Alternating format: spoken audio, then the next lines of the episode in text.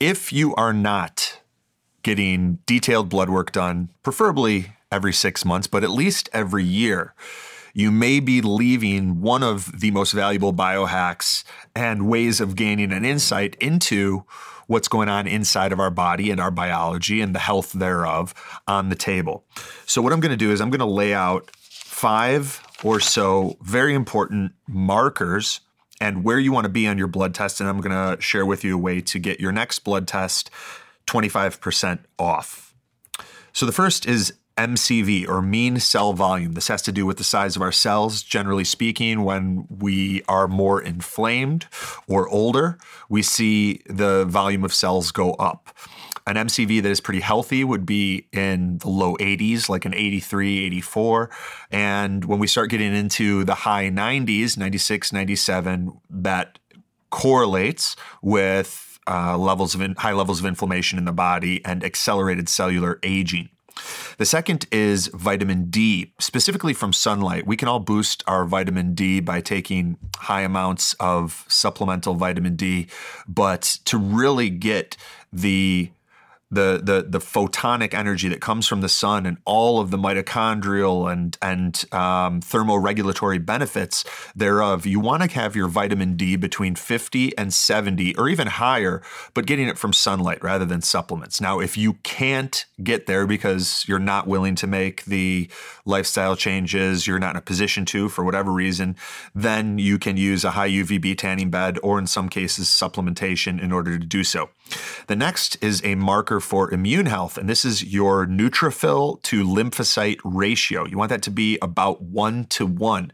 So if that neutrophil to lymphocyte ratio is off, it could be a sign that your immune system is struggling, or at least in need of a little bit of help. Um, ALT is when it's elevated, it can be an early warning sign of non alcoholic fatty liver disease. So we like to see our ALT under 24. And if it's too much higher than that, there are ways to take care of your liver via milk thistle, coffee enemas, etc. The last couple uh, high, sensiti- high sensitivity C reactive protein or HSCRP. You want that under 0.5. For men, you want testosterone, preferably, definitely over 600, but preferably over 800 nanograms per deciliter. You want your free testosterone, which is also uh, important, over 20 pg per ml. And you want your ferritin in that 60 to 80 range. Now, obviously, the testosterone and free testosterone doesn't apply to women, but just about all of the others do. And if you guys have not had blood work done in the past six months, the easiest way for you to do that and save 25% is by going to insidetracker.com forward slash Anthony. We've set up an awesome 25% discount for you. That's at I N S I D E T R A C K E R dot com forward slash Anthony. I'm a big fan of their ultimate plan that comes with all of the bells and whistles. And what makes Inside Tracker really cool is they give you personalized recommendations for gut health, overall health, injury prevention recovery, building endurance, lowering stress. And it's super simple. You basically, in a few steps, step one, you purchase your Inside Tracker plan by going to insidetracker.com forward slash Anthony. Uh, you get your blood draw. then you get your results and then you get your personalized recommendations and you have it all in one place. You can track your improvements over time. And if at some point in the future you decide you want to work with someone like myself, you'll already have uh, valuable data points that we can apply to give you even more personalized recommendations. So, if you guys want to take advantage of that 25% off and get some of those insights into what's going on in your body and biology, go to insidetracker.com forward slash Anthony, select their ultimate plan or any of the offerings at the insidetracker.com forward slash Anthony website and enjoy. This is your life, and it's ending one minute at a time. I was blind, but now I see. Working jobs we hate, so we buy shit we don't need. Ideas are breakfast. If you had one shot, everything I'd ever read, heard, seen was now organized and available. Now you fucking khakis. Life moves pretty fast. The Biohacking Secrets Show. Well, hey there, young man. How are you? Hello, sir. I'm doing great. How are you? I am blessed and highly favored. Looking forward to this. Yes, I am as well. Thank you for uh, taking the time out to share your wisdom. Delighted, honored. Um, I'm excited to talk science, psychology, theology, you know, all the basics. Tie it all Um, together. Yeah, tie it- beautiful, beautiful. I've just um I've been exploring theology a little bit more. I'm fascinated by some of the things that, you know, may have been taken out of or changed in the sacred text, things that we can apply to our lives to live better Or purposely hidden. or purposely hidden. That's my biggest lot of it. interest. A lot. Yeah. Um, so I'm excited to talk about that. I thought we'd kind of start with a little bit of your origin story and Okay. uh, how you got into this, and then we'll we'll talk about your book and uh, you know Aramaic forgiveness and all sorts of fun stuff. Great. Well, my start actually was pre birth. Uh, the last six days I was in utero, my mother had toxemia and they gave her Pitocin to try to kick me out. And on the sixth day, uh, they contacted my father and said, if you want to see this kid alive, you better get down here because he's not going to make it through the night. Next 25 years, I lived on an inhalator and pills. Uh, first two weeks of school every year, I was in an oxygen tent in the hospital. And about the age of 25 or so, it's like, this stuff's keeping me alive, but it's killing me. I can't do this. I had to find healing. And that started a search that has gone on since then. Wow. At one point, I was in the business world at that point, and it, uh, I, I had three businesses, about 60 employees. And one morning, I w- woke up, walked away, went back to school, and uh, moved into the arena of what's this thing called life and healing about. So That's my start. Beautiful. I mean, I've noticed a connection with people that have either dealt with illness, serious illness, had near death experiences, and um, sort of a, a perspective shift that many of those individuals experience where they no longer fear death or they're um, living on purpose, if you will. W- Was that a part of your journey? Is that something that you've observed or? Um, Absolutely. In fact, I do a workshop called Purpose, Personal Power, and Commitment, inviting people to bypass the brainwash of the culture and tap into what they're really here for, who they are, and what their real purpose is. And as opposed to a near death experience, what I see people having is near life experiences. Most people, when it comes to true human life, are actually already dead. When these this what I call a carbon-based memory system, the body mind unit goes through clinical death, it shuts off, it shuts up. And when it shuts up, you get a chance to experience your life, who you really are.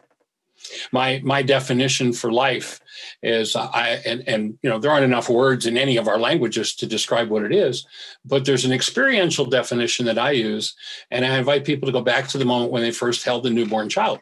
Do you have any children? I don't. I, I would like to have some in the future. Have you ever held a newborn? I have. Okay. If you go back to the moment where you held that newborn and you were to bypass everything that was going on inside of you and just tap into the essence of the newborn, is there a word that you use to describe the essence of the newborn? Innocence, Innocence? Yeah. Anything else? clarity, purity, um, presence. It's a question I've asked myself. My wife have asked. That's the word of tens of tens of thousands of people over the years, Yeah. and 100% of the time, the answer is always some variation on the theme of love. Yeah. Why? Because we all know what human life, if we've ever held a newborn, even if it's a newborn kitten, we know what life is. And the definition I use for life, you know, we're talking about biohacks. What are we trying to hack? We're trying to get more life into the system. If you go back to that fellow 2,000 years ago that they hid his teachings, you find that he says, I come to bring you life. He didn't say, I come to bring you dogma and doctrine and all kinds of crazy stuff. He says, I come to bring you life Ah. and bring it more abundantly. What is Mhm. life? My offering is that life is the movement of love through a cell. Ah. And when love is moving through a cell, there is life. When we do things to inhibit it, we die or we shut down and become diseased and start to fall apart. So to me, that's the first order of business is that presence of active love that really is life. Life is the movement of love, Love through, through a cell. cell. I like that. Yeah. And and it ties into some of the practices that you teach for overcoming trauma and things from our past that that may have resulted in guilt, blame, fear, or other wounds. It's it's this concept of like moving energy, or in this case, moving love. You know, finding it, amplifying it, and allowing it to move. Um, for, when for put something in the way of it and inhibit its flow, that's when the cell starts to die. And the Huh. primary things that generationally we've been brainwashed into engaging in, and our culture is so engaged in, is it's every variation on the theme of hostility or fear. When we go into hostility or fear, we shut down the flow of life through us. And that's when death begins. And it's interesting if you go, you know, speaking about the Aramaic, in the Aramaic language, the word sin has got nothing to do with the what the Greeks told us about this terrible, awful, evil thing that you've done. The word sin is simply an archery term. When I fire at the bullseye and I miss the bullseye, scorekeeper yells sin, you're off the mark. When I put an energy into this tissue structure that's off the mark, sin, I inhibit the flow of life. When they said the wages of sin is death, that wasn't some kind of theological threat. That was physiology. Here's how you kill yourself you inhibit the flow of love through your structure. When you do, a cell cut off from love begins to die. hmm So, someone who knows, you know, I, I've told this story a couple times, but at one of our men's events in 2017, I had this feeling that I was off the mark, and I couldn't put my finger on it. And the yoga instructor that that I had kind of teaching an early morning class down by the water, she said the longest journey that any of us have to take is from our head to our heart. And in that moment, I recognized that that was that was the feeling of me being off the mark. I was way too up in my head. Yeah. For someone listening who recognizes that there is a greater need for them to amplify love and allow that love to move through their cells, what are what are what's the starting place? You know, First of all, just acknowledging and owning that it's happening. You know, that person who goes through clinical death gets a chance at a near life experience.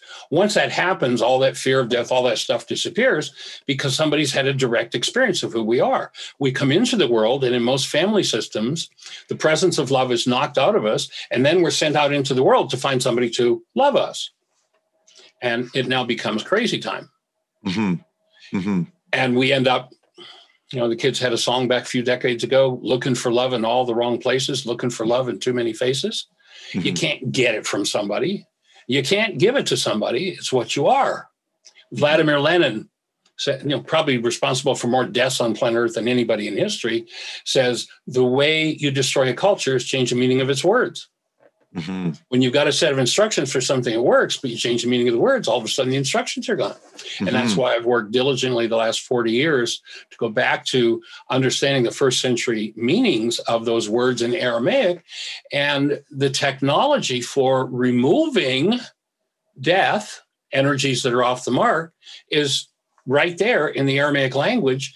And it deals with unconscious dynamics. You know, Freud was given a few decades ago the um, the Nobel Prize for discovering the unconscious. He no more discovered the unconscious and fly in the air. It's built right into the syntax of the Aramaic language. They understood exactly how the unconscious worked and how it influenced perception, decisions, and behaviors. And they knew how to clean it up. And somebody turned it into a religion. hmm I, I've seen, you know, from March 2020 until now, coming up on a year later, I've seen cognitive dissonance. I've seen people that are that I consider to be highly intelligent, even even geniuses, uh, avoid or, or, or fail to recognize some of the things that seem, you know, hidden in plain sight to me you've mentioned a few times some of the disinformation or things that were taken out of sacred texts. What do you think are some of the biggest uh, misguided beliefs or things that are kind of injected and and uh, promoted in our society that keep us off the mark, that keep us out of love in these states of fear, anger, etc. Almost every key word in understanding life and living as a human being, as it was presented in the Aramaic, was changed by the Greeks. So forgiveness is one. The Greeks told us, the Western world, you did something really terrible that caused all this pain inside me, but it's okay. I'll forgive you. I'll let you off the hook for the pain that's happening inside of me. Well, pain is just a signal that there's an energy in my system that doesn't belong here. It's inside of me. It isn't caused from outside of me. But when I lie to myself and tell me how you did it to me, literally, I get to generate a whole perceptual construct in my mind that shows me that you're the cause of what's going on inside of me. So mm-hmm. now I'm told if I just let you off the hook, then everything will be okay. And I could line up seven and a half billion people and shake the hands of everyone and say, I forgive you, I forgive you, I forgive you, I forgive you. I've done nothing to change what's going on inside of me. You know, one of my favorite tongue in cheek lines in my workshops is you'll notice if you've been through a particular painful reality 87 different times with 42 different people, you're the only one that was there every time. Hmm. And when you realize that, you start to go, oh, yeah, this is about me. So forgiveness is a tool with which I collapse my lies, the lies my mind has been trained to tell me. I collapse that and I drop into my unconscious. I drop into the place where my problem is go back to the ancient scriptures, they didn't say, take care of the other guy, for out of them are the issues of life. They said, take care of the heart, for out of it are the issues in life. What's the word heart mean in Aramaic? It means the unconscious. You need to look at your own unconscious dynamics. How do you do that? That's exactly what forgiveness in Aramaic gives you the opportunity to do. The Greeks turned it backward. Love, they turned it backward. Love is sexual athletics or self sacrifice or a thousand other things. The last thing that they tell us that love is, is exactly who and what we are. And we could go right on down the line to just about every important key. There's actually a, a four hour video that I do called Aramaicisms. And that's a term that I coined to represent our efforts to bring the original meanings of Aramaic words and concepts back into the English language. There are certain words that, I mean, it takes a whole paragraph to explain, to, to lay out in Aramaic. If you go to, say, for instance, the Beatitudes, the first words word in each of the beatitudes we're told by the greeks is blessed are they. So we see that blessed are they blessed are they blessed are they. Not even close. In aramaic the word is tuvehun and tuvehun is a three part word. And in essence here's the paragraph it takes to understand what that word means. And it's not blessed are they. It says a latent neural structure implanted by the creator to guide you to happiness and well-being becomes your conscious possession you who and then each of the beatitudes is an instruction set. So if you remember the, the, the, first beatitude we're told by the greek says blessed are they who are poor in spirit. Well in aramaic what it says is a latent neurostructure implanted by the creator to guide you to happiness and well-being becomes your conscious possession you whose home is in the eternal forces from the creator, not poor, but a fly speck. There are there are characters in Aramaic called a jot and a tittle. You might remember this. Nobody would even change one jot or tittle. Well, they sure did, but it, it's one of them is, is like a fly speck on a piece of paper. So the word home in Aramaic with a fly speck becomes poor. We know the Greeks were translating, and the Western scholars will never admit this, but the Greeks were translating from Aramaic texts. And the word poor became, or home became poor. What do you do with that? I've heard preachers preach some pretty wild sermons on trying to make it make sense of being poor in that very connection that this man Yeshua said, I come to connect you. Remember that connection. So, mm. I mean, we could go right on down the line. I'm, that's a four hour video I do with a, an Aramaic scholar uh, that I know. And we could go right on down the line and word after word after word, the meanings have been changed. Mm-hmm. But, but mm-hmm. the key one and the core one, I think, is forgiveness. And why is that? Well, let's lay a foundation. So we're told here's another lie of the culture, and virtually everybody who asks believes. You know, I mean, have you ever looked out and seen anything happen in the world? Most everybody says, "Well, yeah, I see it all the time." No, you don't. You've never seen anything in the world you've never seen with your eyes because eyes can't see. Eyes are literally, we live in an energetic world. Eyes are a receiving antenna, literally a frequency device, one way and one way only in. You can't see out. It's not a set of windows. According to the light energy and the other sensory data that comes in, information is resonated within the mind, and the mind literally generates the perceptual construct of a world out there. This is something I've been teaching for decades, and we actually came across a nice piece of verification of it back, oh, I don't know, four or five years ago. And people can go to the uh, uh, the website CIA.gov. The CIA spent I don't know how many millions of dollars studying perception to try to um, you know get their the best intelligence possible from their analysts. And quote in their chapter, the book is actually entitled uh, The Study of Human Intelligence. You can download it free on their website. In the chapter on perception, here the CIA quote says, The mind does not record reality, the mind generates reality. You've never seen anything with your eyes, but we've been tricked into thinking we're looking out through windows and we're seeing what's there. Once I realized that everything that my mind generates as a construct tells me more about the content of my mind than the world I think I'm looking at, I got a big leg up and starting to clean up my own internal database.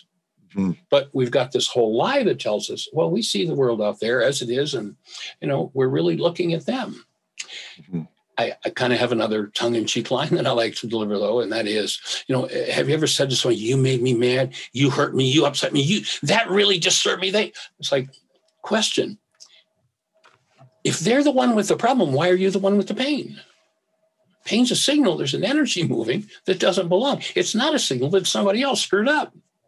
Now, somebody else might have screwed up, true, but whether they screwed up or not, if I'm in pain, I've got an energy within myself that I need to learn to remove or it's going to destroy me. I need to learn to forgive that. So, forgiveness, you know, people say, so I need to forgive myself. No, never forgive anybody for anything well, what do you mean? I thought you taught forgiveness. Yeah, forgiveness. Collapse the perceptual lies of your mind. There's some interesting Harvard research that says that in a time frame where 10,000 brain cells are firing, there are 10,000 measurable units of electrical activity firing off, your perceptual construct contains a maximum of nine bits of data, nine chunks of data out of 10,000 brain cells firing. And those nine bits always are a reflection of what's inside of you. And the feelings created when they move are always what's happening inside of you. If you want to change what's happening inside of you, you've got to go in there and change it. You know, I love what one of the, the quotes that I love from uh, from Carl Jung. He says, "Those who look without, in other words, live in a perceptual construct through their mind. Those who look without dream. Those who look within awaken."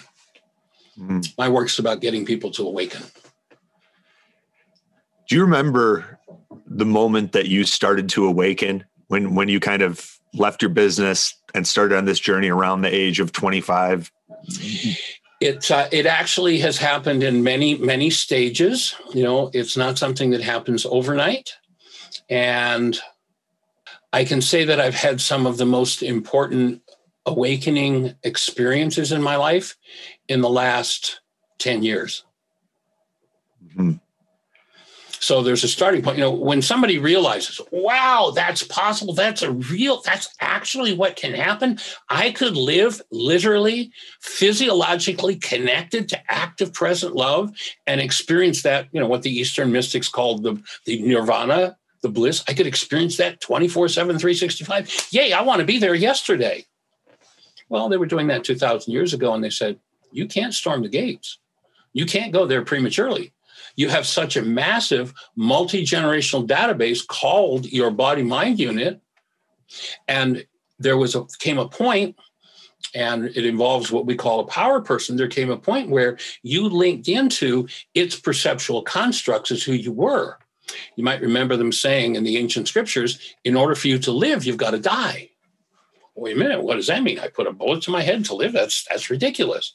Well, when you realize that there's true being, there's who you are, and then there's this false construct that comes out of interactions with what we identify as a power person. And when we fall into identification with that self, that's the self that was being spoken of that had to die. It has to be removed mm-hmm. in order to make a space for the true being that we are to show up in physiology and it's beyond the experience of it when you taste it is beyond anything that words can even start to describe. I don't care how excited you are about the latest whatever, it's a thousand steps beyond that. And it doesn't happen overnight. It's a work, it's a process. It takes time. People who are willing to engage in the work get to that experience. Those mm-hmm. who aren't carry on with, you know, the games the world plays. Mm-hmm. And it's pretty mm-hmm. bizarre. Yeah, I think back through parts of my journey and like I did the Bufo alvarius, the Sonoran Desert Toad in, in 2018. That was like a 5-MeO DMT. And I, you know, I was told by the shaman beforehand that I was going to think I was dying and I wasn't dying and just to relax with it. The self was dying. The self was dying. Um, and, and, and that was a big, a, a, big turning point for me to be comfortable with that. And to you know i expected to come out with like pages and pages of notes and the only thing i wrote down were three words and it was lead with love. And then in, in near 20, life experience. A near life experience right? Uh, and then 2019 with with ayahuasca. And now i'm i'm not you know the reason I mentioned these medicines is because both sort of involve this feeling of the self dying, at least temporarily. Um, are there ways for our listeners to do this without plant medicine? And you know, do you do, do you use holotropic breathing, meditation, prayer? What are your practices? Well, I do a radio show five days a week and I've been doing it for 10 years. If you went back to our first show 10 years ago and listened to every hour, five days a week for the last 10 years, I would talk about nothing other than that. This is at whyagain.org whyagain.org. Actually, we've got some uh, some specials. We're this is something we're just setting up, and it may not be online for a day or two.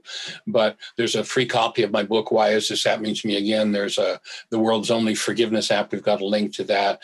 We've got a link to the why and how of forgiveness, a forgiveness worksheet. The core tool that I teach is forgiveness, and what happens with forgiveness when you realize that you know that 10,000 brain cells are firing. Your brain generates a picture that you think is out there, but it's really a picture of what's in here. And if you can collapse that, if if it's coming from a space of hostility and fear instead of love, if you can collapse that, what happens? It collapses in on itself. And when it collapses in on itself, that's the most effective and reliable way to consistently, persistently contact the unconscious dynamics that those painful experiences are coming from. When you open that pathway through forgiveness, a la first century Aramaic, and you bring forward the unconscious dynamic that's in need of healing in the presence of active love, human life, there's a transmutation that takes place. That's forgiveness when that's disappeared, when that's dissipated. And so that's the main tool. And then we've got a whole other series of tools that we teach. And there are dozens of worksheets on our website. We do healing through relationships, communications. You hear what I think I said purpose, personal power, and commitment, empowered to heal, mind shifters. Still point breathing is a tool that we use, different than holotropic breath, but it's a way of breathing. You'll notice whenever people are in trauma, whenever people don't want to deal with their lives, first thing to do is hold the breath. Mm-hmm. Interestingly, if you go back to the Aramaic translations of the uh, scriptures, you find a creation story back there in Genesis, and we're told that by the Greeks that God sent out his spirit. In Aramaic, it's not what it says. It says God sent out his breath. It's our direct link to love, to the creative force. And when people shut the breath down, they literally dissociate from content in their mind and create an unnatural condition called an unconscious mind. You remember they said the veil of the temple must be rent in twain. Now, the churchianity translated that as a purple curtain in the church has to be ripped in two. No, this is the temple. The veil is the barrier between the subconscious and the unconscious. Until we can open that and resolve those unconscious dynamics. And again, forgiveness is the most, Aramaic forgiveness is the most reliable consistent, persistent way of doing that. And if people will take the tool and use it, they will step into a, a, way of thinking that changes everything, especially the content of their physiology. Now, my offering is that the mind hasn't got to do with the brain. The mind functions through every cell in the structure. And wherever we store information that is of a disintegrative nature, there's going to be dis-ease in that tissue. It's not going to function properly.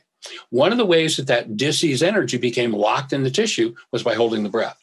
When you restore the breath properly, and that's what still point breathing is about, then you open that veil, you start to access those things, and you move into what I call process.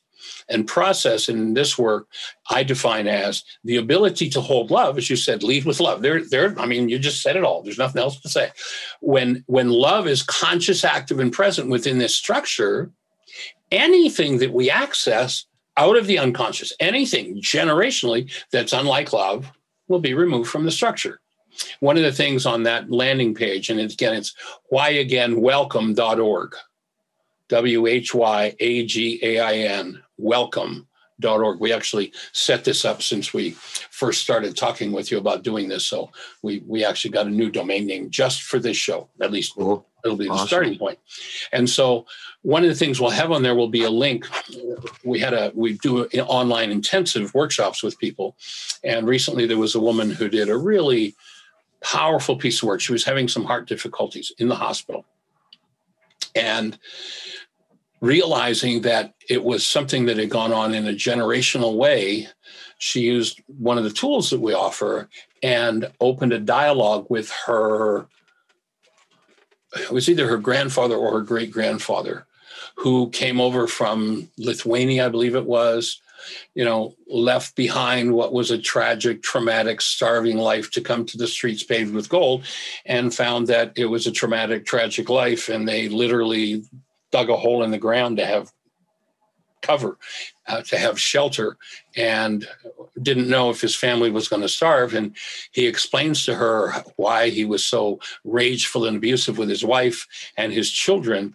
And uh, they were able to resolve that rage through the compassion she was able to hold for him. So, you know, there are many tools for accessing both what's in us and those generational patterns. So literally, as an energy system, every thought we think is stored holographically in every cell in the structure, including the sperm and the egg.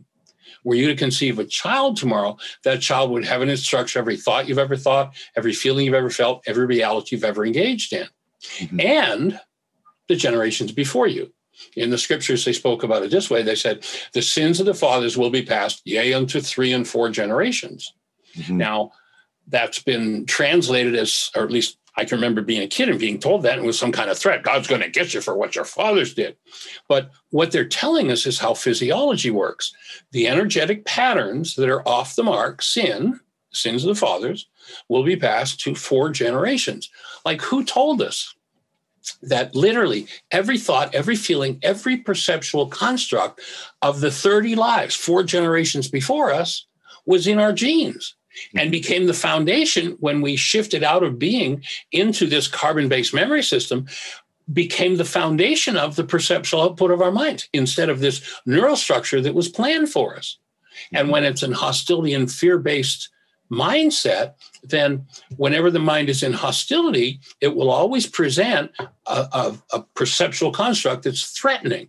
Whenever the mind's in fear, it will always present a perceptual, con- pardon me, that's irritating. When in fear, it'll present a perceptual construct that's threatening. And when you realize that and you start to apply forgiveness, you collapse those things and you literally can start to drop into the generational patterns and remove them and, and when you think, you know, if you go back four generations, including yourself, that's 31 lives. But where did the fourth generation back get theirs? Who got them from? Who got? If you go back just 30 generations, we're talking about 1.6 billion lives. You think about the suffering in our bloodline in 1.6 billion lives. You think about how many clenched jaws there were, how many clenched fists, how many clenched guts in 1.6 billion people of your bloodline and realize energetically that becomes the foundation of the perceptual constructs of your mind. And our invitation in this work is to recognize that every energetic pattern that has been clenched into bone. And if that doesn't make sense to somebody, just next time you clench your jaw or your fist or your gut, just pay attention to your thoughts. That's what you're locking into the deepest parts of your structure. And our invitation is to develop the skill and the ability to open those things and literally to remove them from our structure and become freed of it. Here's why friends don't let friends vaccinate. Fear does not stop death, it stops life. And worrying does not take away tomorrow's troubles, it takes away today's peace. The COVID quote unquote vaccine is not a vaccine. They've said it will take multiple doses and even then require continuous reinjection. That's a drug, not a vaccine. Add to that, this is the first ever mRNA vaccine, which, contrary to the propaganda websites and news outlets out there debunking the real risks, has the potential to change our genetic makeup, perhaps even making a legal case that humans who have received the vaccine have now been genetically modified, almost like a GMO. Let that sink in for a moment. And then you take into that into consideration the fact that multiple countries are showing dozens of adverse effects. Hank Aaron, the Major League Baseball star, died just within a, a week of getting the COVID vaccine. And there are many more cases, far too many to even name here. This is part of the reason that many of us have decided to be the change that we want to see in the world. And we are forming a regenerative, community sufficient tribe living in harmony with nature in Western North Carolina. Here's a little bit of the community guidelines and manifesto for those of you guys that may be interested. It's going to be off grid power. So each home is going to have their own power either through propane, solar, hydroelectric, wood stoves, or some combination thereof. Uh, there's going to be no Wi Fi or wireless electricity, but we will have wired internet connections that are faster and healthier. Uh, each parcel of land on the property, each home site is going to have uh, spring water for drinking, bathing, and gardening. We have a regenerative philosophy that we're bringing. So, if, for example, we need to cut down five trees to put in a road, we're going to plant 10. Um, we believe that we are divine creators in the image of God and that the laws of God uh, belong above the laws of man. Um, we're going to encourage gardening, growing some or all of your own food. Many people don't realize this, but a family of four can be fed on just a quarter acre. Um, we're going to be connected to our local law enforcement, particularly the local sheriff. We're going to be attending um, meetings and lobbying for laws that uphold the Constitution, the Bill of Rights, our freedom, and the health and sustainability. I know that's a buzzword uh, of of Mother Nature. We're going to focus on the good, the true, and the beautiful. Um, our currency is going to be trading of goods and services, um, possibly silver, possibly gold, but not relying on uh, you know paper money that's not backed by anything and certainly headed for a crash, or uh, the cryptocurrency, which is um, part of you know this sort of slavery system that they're kind of trying to usher the unsuspecting into. Uh, we believe our greatest assets are our community, our character, and our health. Family is wealth. Uh, no mask, no vax, there's going to be community homeschooling. Uh, it's critical that we teach our children as they are our future. So we're going to be big on practicing critical thinking, challenging convention, seeking wisdom, not information. There's going to be no usury, so no charging interest on any loaned money. And all of us are going to be looking to add value, leaving everyone in our community better than we found them. Um, if you're interested in learning more about how you could possibly be a part of this community, uh, you can go to biohackercoaching.com. I want to be forthright and respect your time. The minimum investment is a 25K donation that guarantees uh, a quarter acre plot of land. Uh, 75K guarantees uh, a full acre of land, and 195K guarantees three acres of land. And our community is a beautiful mix of entrepreneurs, healers, yogis, health professionals, families, and individuals who value freedom, connection, and living in harmony with Mother Earth. Uh, this sounds funny, but after 2020, you got to say it. All religions except for Satanism and Luciferianism are valued and welcome. So it doesn't matter if you're Muslim, Christian, Jewish, as long as God's at the top. Um, that's all that matters. So, yeah, you can learn more about that and grab a time for us to talk at biohackercoaching.com. Just please make sure that you know the you're financially qualified and if you would like to request after you've filled out your application if you'd like to request that it is moved to the front of the line you can text community vip to 847 989 3743 it's fascinating that you bring that up because the other day I was sitting in the sauna and I just kind of was was praying, speaking, and I said, you know, it is it is my intention to um, to live as a more enlightened being. And it was almost like I didn't get words back, but like the response that I got was, then you need to learn to relax more. And well, I was just aware of how tense I was sitting in the sauna and hearing you speak about clenched fists and tight jaws. And it was that that's the sympathetic nervous system being active. Yeah. And we have to find ways, again, to consistently, persistently move from that sympathetic state to the parasympathetic for many reasons. But one of the main ones is for simple blood flow within the structure. Mm-hmm. You know, at, at you know, we arteries and veins medicine talks about, but they don't really have much they can do with capillaries. Mm-hmm. But only capillaries deliver blood to a cell. Only capillaries deliver nutrition and oxygen to a cell. Only capillaries remove acidic waste, carbon dioxide and acidic waste from a cell. And if the blood cell, the red blood cell, can't get in there to deliver its oxygen nutrition, it can't pick up the acidic carbon dioxide and waste, and you're in trouble. And at the head of 60 billion capillaries, each capillary, there's a thing called a precapillary orifice. So at the head of each capillary, which is about the tenth the width of a hair, there are muscle fibers. If you're in a sympathetic state, those muscle fibers are locked all the time. Mm-hmm. It's a it's a an her, inherited kind of thing for protection. Geez, if a lion's chasing you and gets to your legs, you want the blood still flow to stop fast. Close down the capillaries. Mm-hmm. And people who live in a sympathetic state shut down that flow of blood.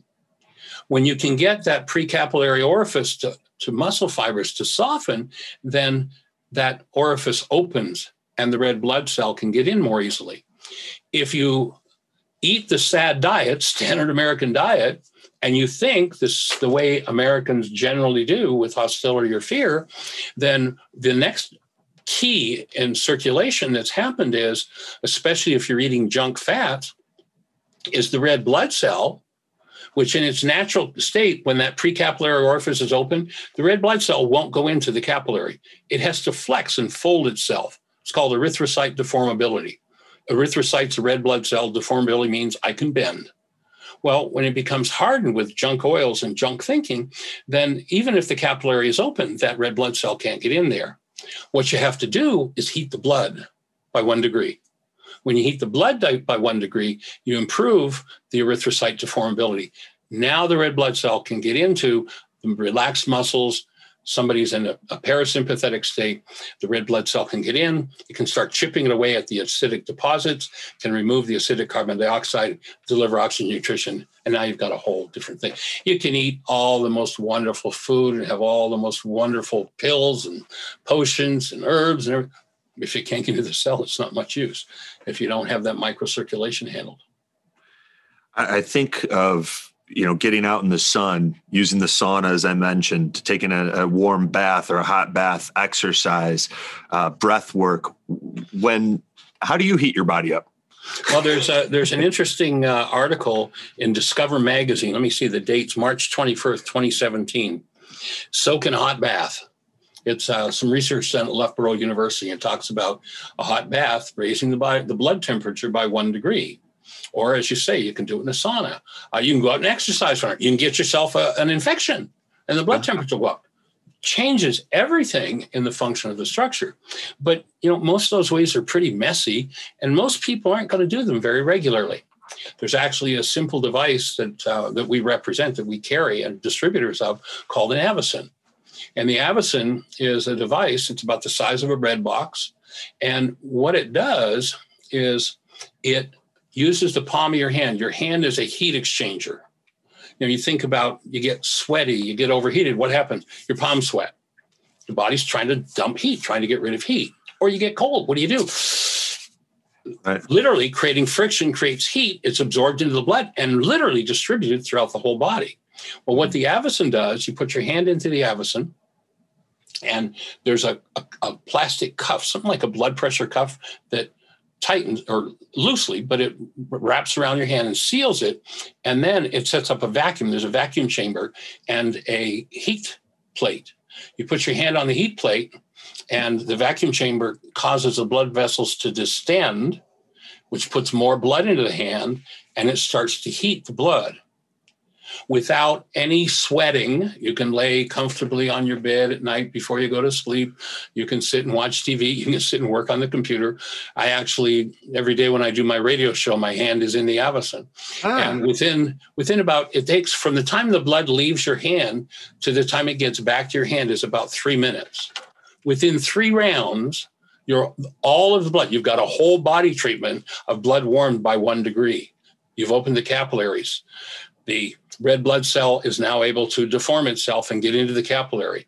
It now starts to flush out the uh, acidic waste that build up, literally crusted waste, and carbon dioxide, which is an acidic gas. When you get excessive amounts of carbon dioxide, acidic fluids don't hold oxygen very well.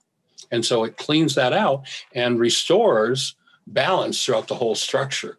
It's actually a class two medical device that's approved for uh, relaxation, for muscle relaxation, and for pain. In Europe, it's the only non drug approved treatment for fibromyalgia. Amazing little machine. And, you know, people can do it three or four times a day. You don't have to sweat. You don't have to get uncomfortable. You don't have to go take a shower after the sauna or after the run or the bicycle ride. It's, it's the most amazing way. Changes blood sugar. You look at the research from Loughborough, that article that I talked about in Discover, and they talk about how blood sugar is reduced. Uh, people with uh, diabetes, they just did a, a, diabetes study, just released it from uh, University of California, San Diego on the Avacen. And they said that the using the Avacen for 30 minutes after a meal drops blood sugar by 60 points and it's the equivalent of a 60 minute brisk walk. So that's the easiest way I know to warm the blood and get all of those things happening. That's that's fascinating. You know, a company, it may have been Avacen, had sent me one a few years ago, and I was I wore it a few times when I was going to bed. Um, but then I'd wake up in the middle of the night and I'd have my arm in the thing. And thinking about doing it during a podcast would be great. That'd be much easier, and I'd, I'd stick with it more. If you'd like, I'll send you one to try out. I'd love it. I'll give it. I'll give it a try. I'll use it while I uh, record podcasts. That's a great time to, to do it. Your uh, your uh, mailing address. You know, drop me a text with it, and I'll I'll get one out. Yeah, yeah, that's that's Cool. great. Thank you. And for people listening that want to pick one up, where's what's the easiest way for them to do that? Is it whyagainwelcome.org? And then is there a Well, link for the Or there'll be a link there that they Okay. can, uh, can go right to it. Yes. Beautiful, beautiful. Thank you. Um, I'm interested. What what do you eat? You know, there's there's we've got so so many people that are uh, champions of the carnivore diet, people that are on the vegan diet, and everywhere in between. Where do you fall on the spectrum? Well, my take would be that if you eat anything without following the lead that you got in that medicine experience, lead with love, Yeah, you turn into garbage. Doesn't matter what it is. I mean, you may be able to go a little higher on the scale, a little lower, but if hostility and fear, what's running the system, in trouble. So, first order business to me would be to make sure that you're in a state of conscious, active, present love. And then, of course, it makes a difference what you eat. And, and I eat a fairly broad um, vegetarian diet. I've been vegetarian for mm, one of my businesses was I had a steak and lobster house, and I used to think I was really eating high on the hog, and actually I was, but uh, realized that wasn't really human food. If you look at um, at every natural, you know, they're not affected by Madison Avenue. You look at every natural vegetarian animal and our digestive system, our physiological structure, our skin, everything is parallel with the vegetarian animal. So I'm a vegetarian. When we do our intensives, we have a, a, teaching center in the Ozarks in southern Missouri called Heartland. And we do anything from nine to 60 day residential intensives there in the summer. And when we do that, we do a total fresh and raw dietary regimen. Nothing is cooked, everything is fresh and raw. And what we found is that when people get the full enzyme activity of fresh and raw food, and they're chewing properly. They learn how to chew. They learn that you know fluids don't support digestion very well. You know people who drink a big gulp with a meal just did a travesty to their digestion. You know you take the big gulp it's ice cold. The enzymes that cause digestion to happen are active within a two or three degree temperature range. Pour a one quart big gulp on that and see what happens to digestion the digestive secretions that the body puts out are designed to digest the food that you've taken in. Pour a quart of water on top of it and see what kind of, uh, of uh, dilution you have of the digestive secretions. Um, water is also used by people to not have to chew. Oh, I can take a hunk and gulp it down. If the, the first phase of digestion happens in the mouth, if food isn't chewed to liquid, digestion does not take place properly anywhere within the system. We're pretty highly adaptive, but there's some of the things that I think are important. And as I mm. say, the fresh and raw, we found that uh, one of the things people do, one of the, the primary drugs in this culture is food. Mm-hmm. Uh, one of the other primary drugs, probably the most common drug, is busyness. Oh, I'm too busy. Okay. Hostility. You know, they, they talk of hostility as an emotion. Hostility is not an emotion. Hostility is an anesthetic, it's a drug. Whenever you can get somebody who's in a high state of hostility to drop that hostility, they'll drop right into their pain. It's always a cover for pain, just like alcohol, just like cocaine, just like anything that's used in, a, in an addictive sense. And in my work, I define addiction as the use of any person, place, circumstance, substance, or activity to keep from hearing and following our highest guidance that comes from being, mm-hmm. or to keep from feeling and dealing with what's going on inside of us, our painful experiences. That's great advice. Um, and just before we kind of you know bring bring this plane home, I have one or two more questions for you. But um, can you speak a little bit more on those Heartland intensives that you guys do? Who are those for? What can they expect if if, if they were to explore that? Well, we're we're actually with COVID going on. Last summer we didn't open because of COVID, and I don't know how it's looking at this point for this summer. We've basically got a space there where we we limit our intensives to 30 people. It's a residential facility. We do the food, we do, and people get a chance to learn the fresh and raw hands-on food preparation. We have accommodations, a teaching space and basically we'll do anything as i say from nine days up to 60 days. And in a nine day intensive we'll present several different workshops several different tools. And as well as what in our main nine day we do a thing we call hand on hands on energy field work. My background's in electronics with a side study in physics. And what i know from that work is that every energy system has an antenna now, if you've got a TV antenna on the roof and somebody goes up and bends all the arms and turns the antenna backward, you're not going to have much of a picture. There's not going to be an energy exchange as needed. The bony structure, the head, the spine, and the pelvis are our antenna. And if it's out of alignment, then there are energetic patterns in the structure that aren't working properly. You know, if a let's say the the you know people think when the baby's soft spot hardens that the head is fixed. It's not. Your head is actually a self-adjusting antenna that's continually, it's only a millimeter or two, but continually doing this. And with all the fine bones in here, it's a major change when you move from what they call flexion to extension and that antenna brings in totally different frequencies. So let's say, you know, we've got a kid and his dad used to give him a clip in the ear, hit him across the head and locked up the parietal bone. Well, let's say that that and I'm not saying this is the factual connection, but let's say that parietal bone is what feeds the liver. And if it's locked up, the liver's not getting what it needs. They'll go in and say, "Oh, he's got the liver disease. Let's you know surgery it. Let's drug it. Let's see if we can get it to work." What you have to do is restore the power supply to it And so we teach people hands-on energy field work for restoring the flow of energy through the system, the, the still point breath process, and then the tools for opening the dissociated parts of the mind. When when people live in a state of denial, and our definition of denial is whenever I think or speak as though something outside of me is the cause of what's moving inside of me, I'm in denial. Hmm. When I'm in denial, I hold my breath. When I hold my breath, I dissociate from the content of my own mind. Literally, I lock it away and I hallucinate a whole world where I can say, see, I, I can see all the evidence that they did it to me. Mm-hmm. Again, I've been through it 87 different times with 42 different people. It obviously isn't all about them. And so collapsing that dissociated mind's output is the key uh, that forgiveness does. And it opens that veil, that barrier opens the breath to move and process out the disintegrative energies of one's own lifetime experience and or out of the generational patterns. Mm-hmm. that's great advice. I'm thinking you know you, you've kind of inspired me here with your fresh and raw food recommendations. I every time i've gone vegetarian vegan and loaded up on plant-based nutrition that's like organic or local and rich in its natural water content i feel fantastic. I'm usually fantasizing about a steak about two or three weeks in uh, but uh, um, what if, if if a guy like me who's admittedly a little bit lazy in the culinary regards what's like the lazy man's way of going fresh and raw? You know what are some of the things that are easy to eat that you point people to well, one of the things that uh, that we do is uh, we buy a lot of organic frozen vegetables and use them for smoothies. You know, good protein powders and such, reds, that sort of thing.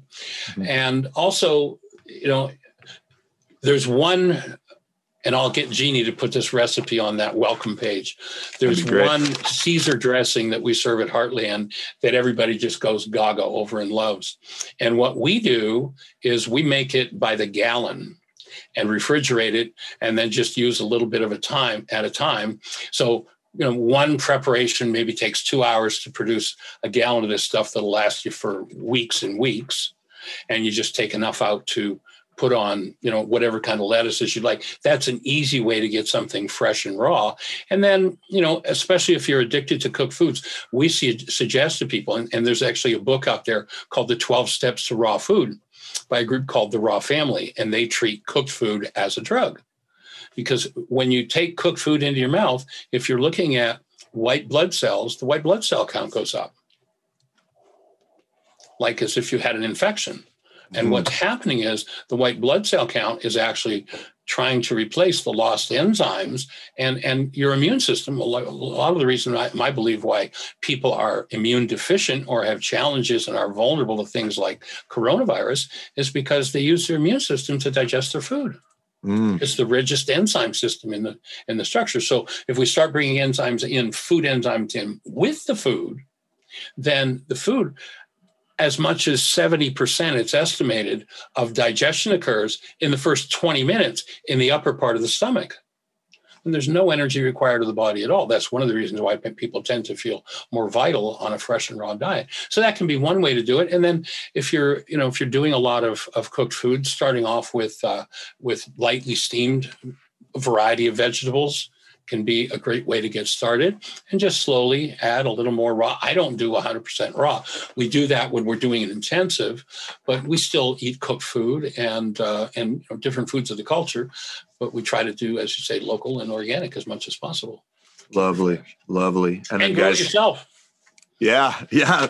We're um we just bought 65 acres for our family in Western North Carolina, and we're forming a regenerative conscious community down there, living in harmony with nature. And we're gonna have a huge community garden and greenhouse and uh, Western North Carolina. So like very cl- very close to the Nantahala forest. Oh, okay.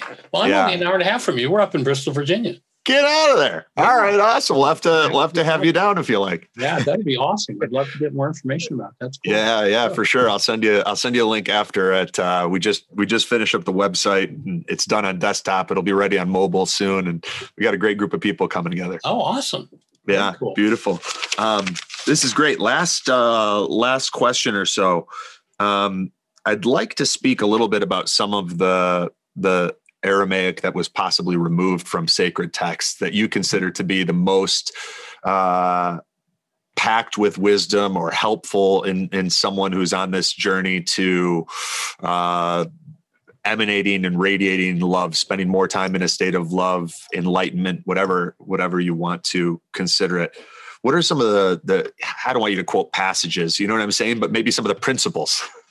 I, I think it's not so much have been removed; they've just been mistranslated.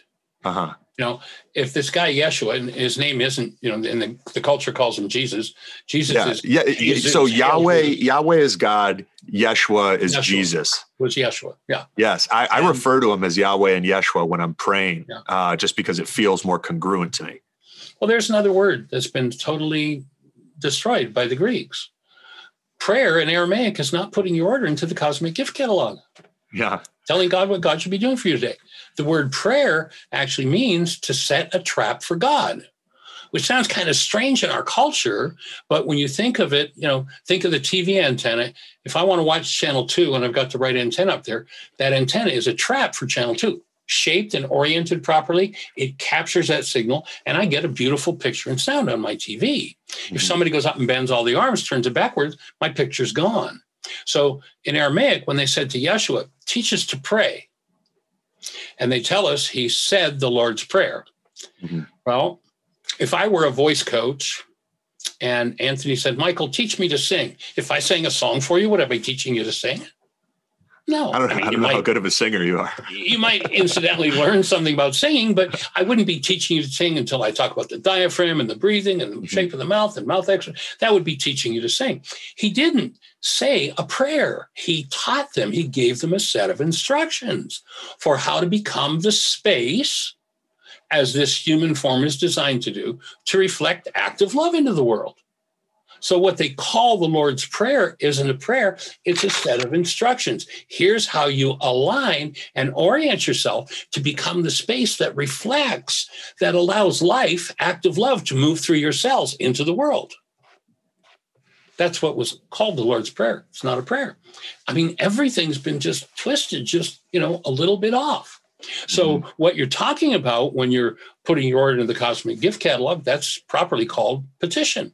I have a petition, I have a request of you.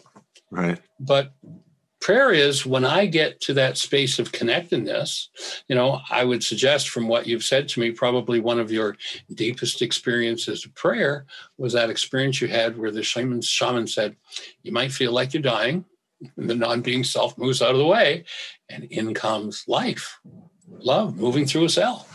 hmm Are there any other practical recommendations for helping someone to do that? Maybe someone who says the Lord's Prayer when they pray, or you know, prays asking to to do God's work here on planet Earth and be more love. Like anything else that we could do to You can Find go that to my website. You can go to whyagain.org and all my notes on the Lord's Prayer are there, what the Lord they call the Lord's Prayer.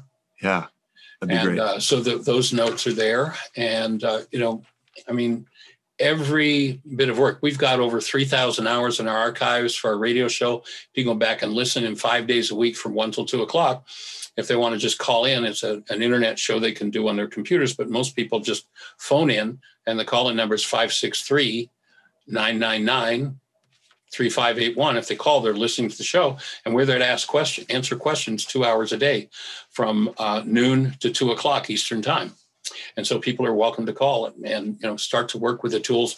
We've got videos and audios free on our website. There we do have a, a dvd catalog that people can stream from. It's also on the website. And you know our commitment is to take and this is a project I started 50 years ago, started into the Aramaic, founded about 40 years ago, that we're committed to making available to every mind, heart, and being. And we do everything we can to put it out there. There is an app. If people go to uh, the App Store on their phone and type in the words Heartland, all one word, H E A R T L A N D, Aramaic, A R A M A I C, forgiveness, they'll find the world's only forgiveness app. And you can do the forgiveness process right there on your phone. And if questions come up, call the radio show and ask That's what we're there for. Beautiful. And I will send you when I send you the Avacen to try out. I'll send you a copy. There's a book that we published called Enlightenment. I'm the director of a foundation. It's translating a copy of the oldest known New Testament, its original Aramaic language, into English. oh, And that'd be awesome. We've got there's, there's a three section book, a short description of the manuscript where it came from. There's some select passage from the New Testament with the Aramaic words left in brackets, and then there's a first century dictionary. Back in the 70s, we had 25 translators that worked really diligently to establish the first century meanings of those words. So that dictionary's in there, and you can start going and doing your own translation. It's really Oh, so cool. That's awesome. the Beatitudes. Thank you. Yeah, yeah. I'm, I'm, I'm very excited for that. Guys, Why again? whyagainwelcome.org. And then in the App Store, you can enter uh, Heartland Aramaic Forgiveness. Um, Dr. Michael Ryce, last question. Let's, it's in some ways, it feels at times like humanity is at a bit of a crossroads or at least a turning point. And if we were to imagine that everything that's going on in the world right now is God's plan, how do you see things unfolding? Well, my offering would be that humanity, the plan was humanity's got free will. And just like, you know, you train your child and then you hand them their lives, what they do with it is up to them. I think there's been a lot of screwing up in the sense that the creator said, You've got free will, and whatever you do is up to you. It's all in the plan. But I don't think that, you know, somebody going out and committing this heinous crime, and people a lot of times go, Yeah, well, see, why would God, why would a God, a loving God, allow that?